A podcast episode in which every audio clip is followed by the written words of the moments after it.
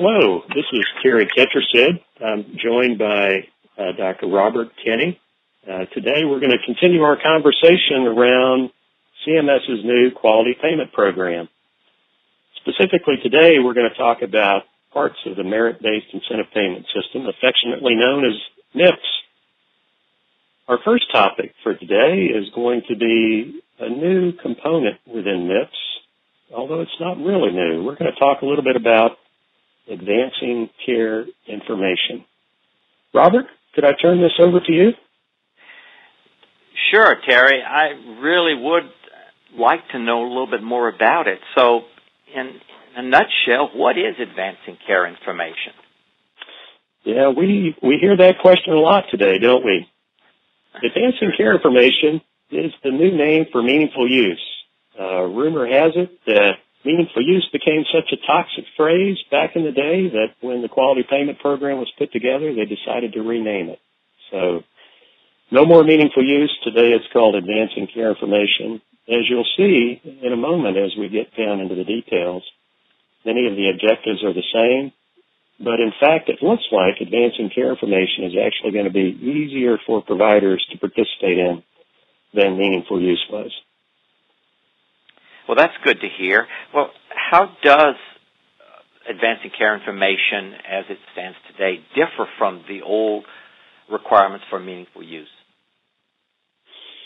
Yeah, that's a great question. So one of the pain points of meaningful use was the fact that it was an all or none program. So remember, there were a number of objectives in the meaningful use programs, and many of those had thresholds, percentages above which you needed to exceed, otherwise you didn't receive credit for that particular objective. Well, the way meaningful use worked, you could have knocked it out of the park for all of the objectives but one, and if you just missed one, uh, no credit for meaningful use. In the early days, you'd receive no no financial bonus, and then in the later years, you'd receive the maximum penalty. One of the most important changes in advancing care information is the entire program is no longer mandatory.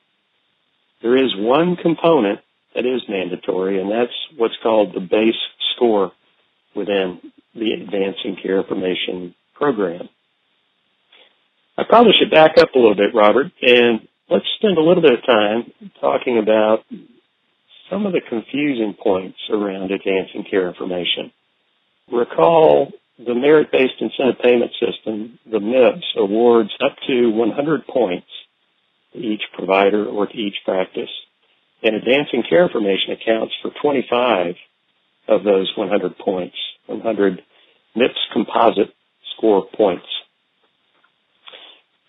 Part of the complexity with advancing care information is the way the scores are achieved, number one. And number two, there's also, interestingly enough, the opportunity to pursue advancing care information with either a 2014 edition certified EHR or a 2015 edition certified EHR.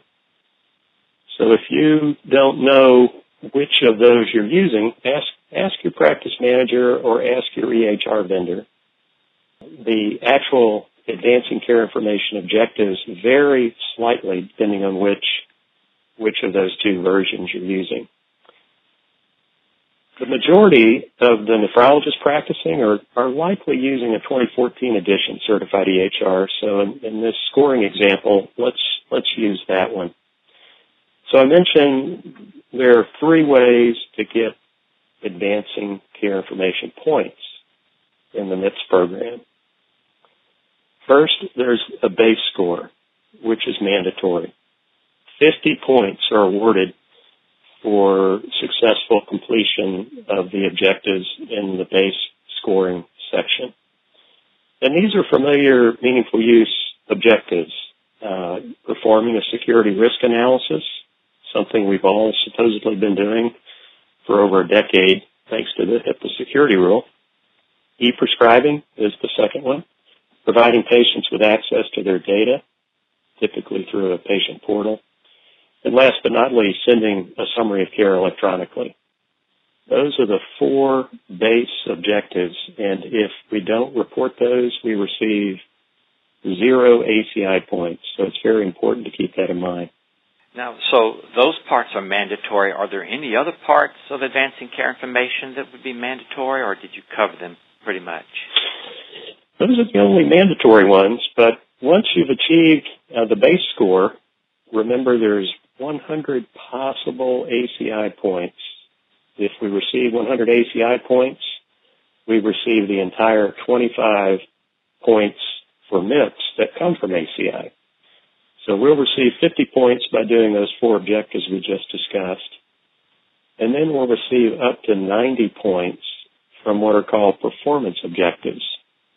And these are things we're also familiar with, providing patient-specific education, reconciling medications, sending immunizations to an immunization registry. Each of those objectives inside the performance arm of advancing care information are scored individually.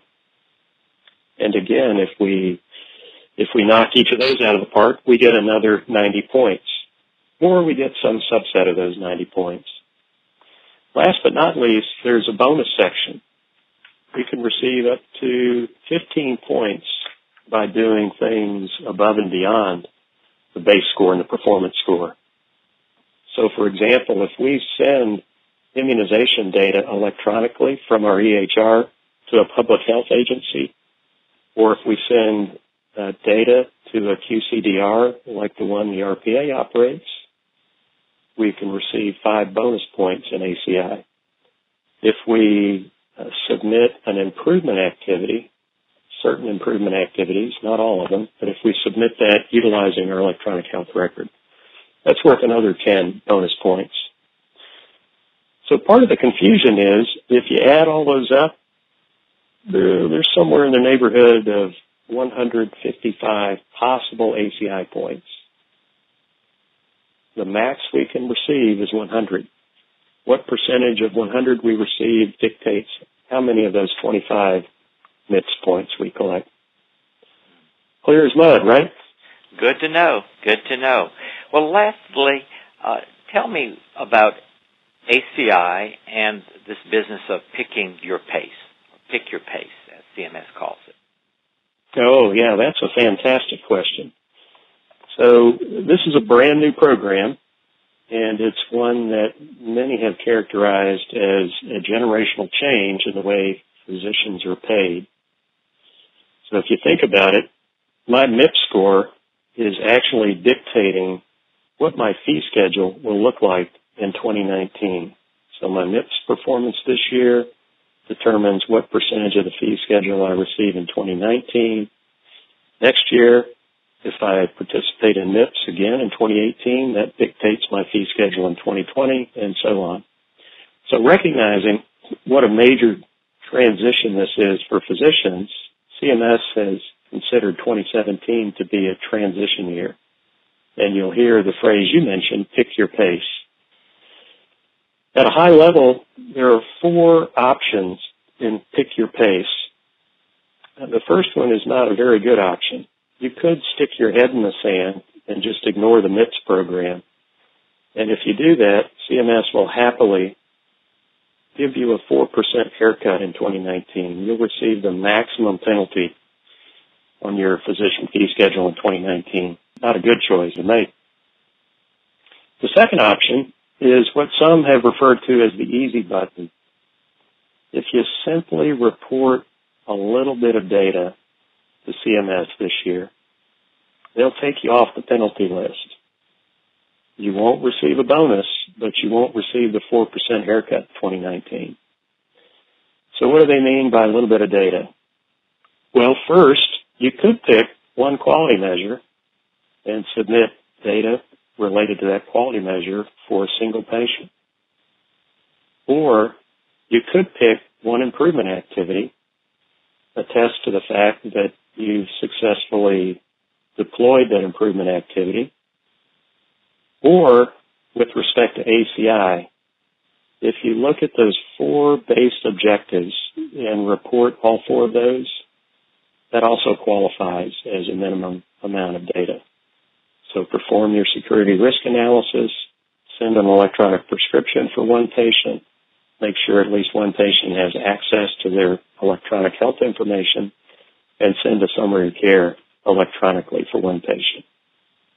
So that's option two.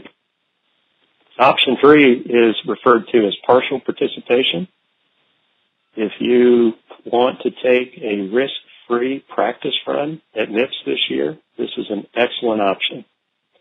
Basically, for a 90-day period, you report some quality metrics, you report on improvement activities, and you report as much of advancing care information as you can specifically including those base score objectives.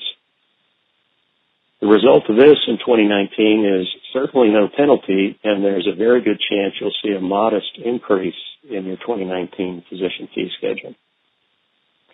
And then last but not least, the fourth option in pick your pace is what's referred to as full participation. So that's jumping in with both feet the entire year, reporting the whole program, again, you will receive no penalty in 2019 for full participation. And in fact, you'll be among the providers who potentially could see the maximum bonus in 2019. Wow, it's, it's just a lot to take in. So this transition year is going to really end up being a, a big learning year.